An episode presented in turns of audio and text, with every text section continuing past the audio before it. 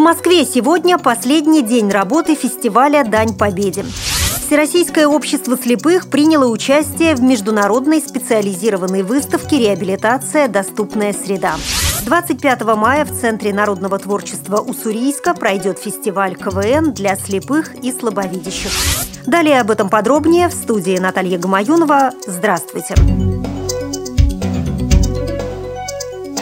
В Москве в культурно-спортивном реабилитационном комплексе ВОЗ сегодня завершается Всероссийский молодежный музыкально-патриотический фестиваль «Дань Победе». В течение пяти дней 133 участника из 63 региональных организаций ВОЗ имели возможность вместе вспомнить о победе нашего народа в Великой Отечественной войне. В конкурсной программе звучали песни военных лет, перед участниками фестиваля выступали ветераны и действующие военнослужащие, состоящие состоялось возложение цветов. Кроме того, участники ближе познакомились с деятельностью Всероссийского общества слепых и культурно-спортивного реабилитационного комплекса ВОЗ.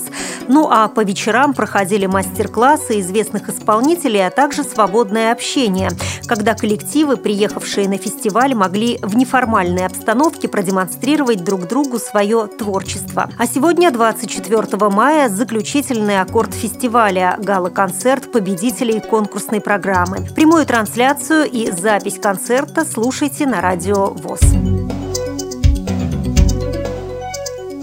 Столице в экспоцентре «Сокольники» при поддержке администрации президента, правительства, Совета Федерации и Государственной Думы, а также правительства Москвы состоялась крупнейшая международная специализированная выставка «Реабилитация. Доступная среда». От Всероссийского общества слепых в ней участвовало 23 предприятия и 10 учреждений.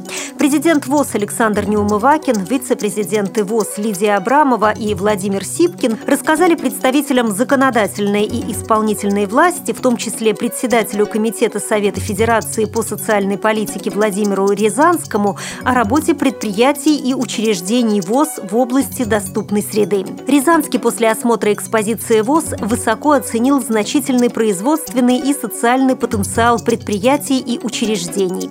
Выступая на торжественном открытии выставки, президент ВОЗ Александр Неумывакин отметил, что Всероссийское общество слепых делает основной упор на создание новых рабочих мест для инвалидов за счет расширения имеющегося производства или организации производства новой продукции. В рамках выставки «Реабилитация. Доступная среда» прошло выездное заседание Совета по делам инвалидов при председателе Совета Федерации.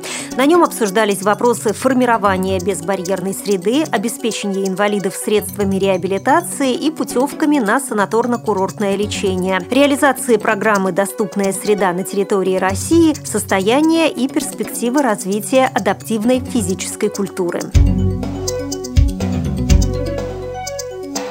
Субботу, 25 мая, в Центре народного творчества Уссурийска пройдет фестиваль КВН для слепых и слабовидящих. Мероприятие состоится при поддержке Департамента культуры администрации Приморского края, Приморской краевой организации Всероссийского общества слепых, Краевой молодежной общественной организации Приморский клуб веселых и находчивых и Приморской краевой библиотеки для слепых. Как сообщает пресс-служба краевой администрации, одной из основных задач фестиваля является является всестороннее гармоничное развитие и дальнейшее самосовершенствование инвалидов по зрению, а также адаптация незрячих к социальной среде посредством самовыражения в юморе.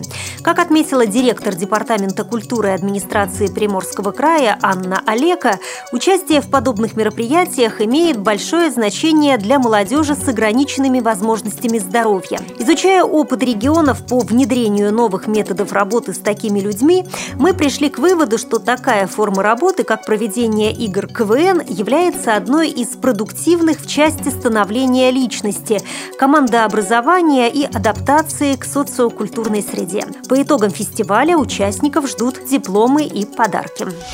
При подготовке выпуска использованы материалы службы информации «Радио ВОЗ» и материалы информационных агентств. Мы будем рады рассказать о новостях жизни незрячих и слабовидящих людей в вашем регионе. Пишите нам по адресу новости собака ру. Всего доброго и до встречи!